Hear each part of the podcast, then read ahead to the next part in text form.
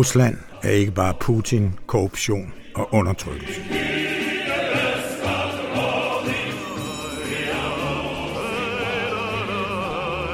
Rusland er også kunst, litteratur, videnskab, musik, skak og skønhed.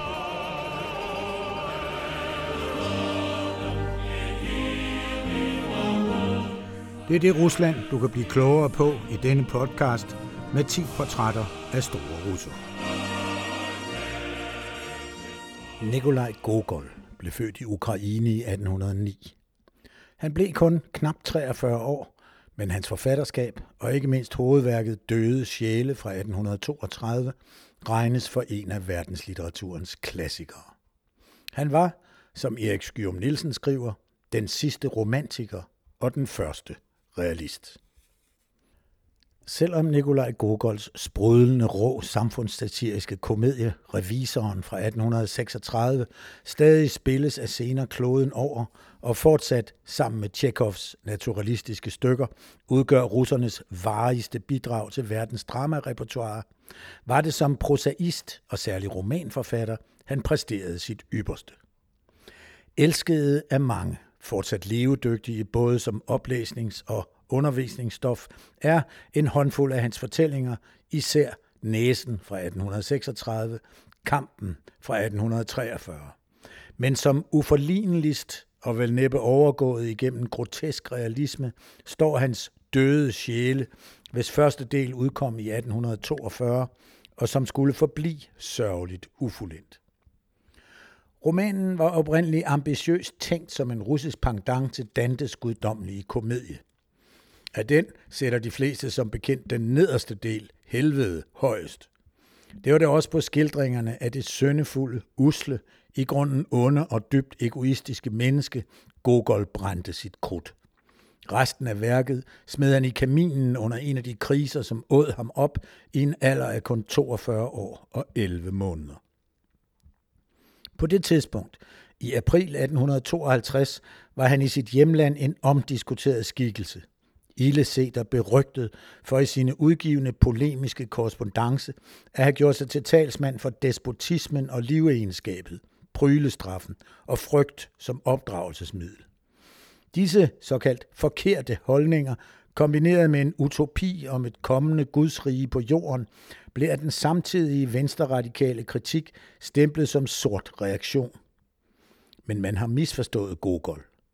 Eller, vi kan mere forsigtigt sige, at man har forstået ham højst forskelligt, og at årsagen måske lå i en grundlæggende modsigelse i hans værk. Når Gogol, specielt i Døde Sjæle, gør menneskelivet til en ufuldkommenhedens rige, og med djævelsk nidkærhed udpensler griskhed, dorskhed, lastefuldhed og imbecil tjenestivrighed hos lave og høje, men især høje som embedsmænd og godsejere, er det muligvis for så meget desto frommere og i grunden menneskekærligt at kunne pege på den idealitet, vi dagligt snyder os selv og hinanden for. Hans mennesker kan aldrig blive helte. Men dette skyldes jo netop de allestedsnærværende dæmoniske magter, som lurer på at berøve mennesker deres frelse. Man kan stille det op litteraturhistorisk og sige, at Gogol var den sidste romantiker og den første realist. Til førstnævnte position svarer fastholdelsen af utopien, til sidstnævnte etiket hans knivskarpe portrætterings- og afsløringsformåen. Men så kan man også vælge at gå mere rent æstetisk til ham, sådan som Vladimir Nabokov forsøgte i sin fine lille bog Nikolaj Gogol fra 1944, udkommet på dansk i 2007, og søge hans budskab om mulige menneskekundskab i hans litterære teknik. Lad os prøve med de døde sjæle, hvis virkelighedsbaggrunden er den, at en godsejer i sartidens Rusland skulle betale skat af samtlige livene under godset, sine såkaldte sjæle, men at mandtalslisten kun blev opdateret med lange mellemrum, hvorfor han også skulle erlægge afgift for bønder, der var døde eller rent af gårde. Til gengæld havde han mulighed for at lægge sine fortegnelser over sjæle, både de levende og de døde, som sikkerhed for et lån i banken. På den måde var der, også dengang, penge at tjene på døden. Her kommer så Chichikov, romanens hovedperson, ind i billedet og indfinder sig i et guvernement med ry for hungersnød, misvækst og vantrivsel blandt bønderne. Den litterære metode består i kædepræsentation af især fem godsejere, den ene mere ondskabsfuld og nøjagtig end den anden. Men hvordan skriver så Gogol om dem og svindleren?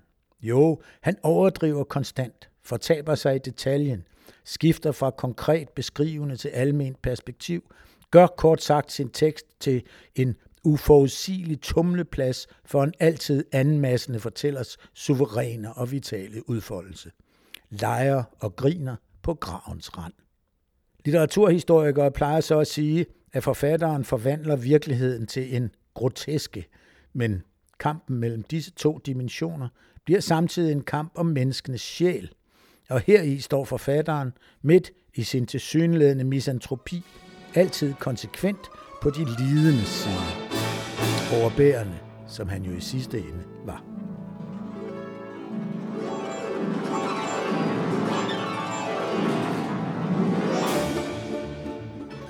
Har du fået lyst til at læse mere om det skønne Rusland, så køb bogen Russerne 37 introduktioner til russisk kulturhistorie på butik.information.dk. Som abonnent kan du på information.dk læse meget mere. Søg på det skønne Rusland. Er du ikke abonnent, kan du prøve avisen gratis i en måned. Gå ind på information.dk og tilmeld dig. Denne podcast er støttet af Statens Kunstfond og Sportgudfonden.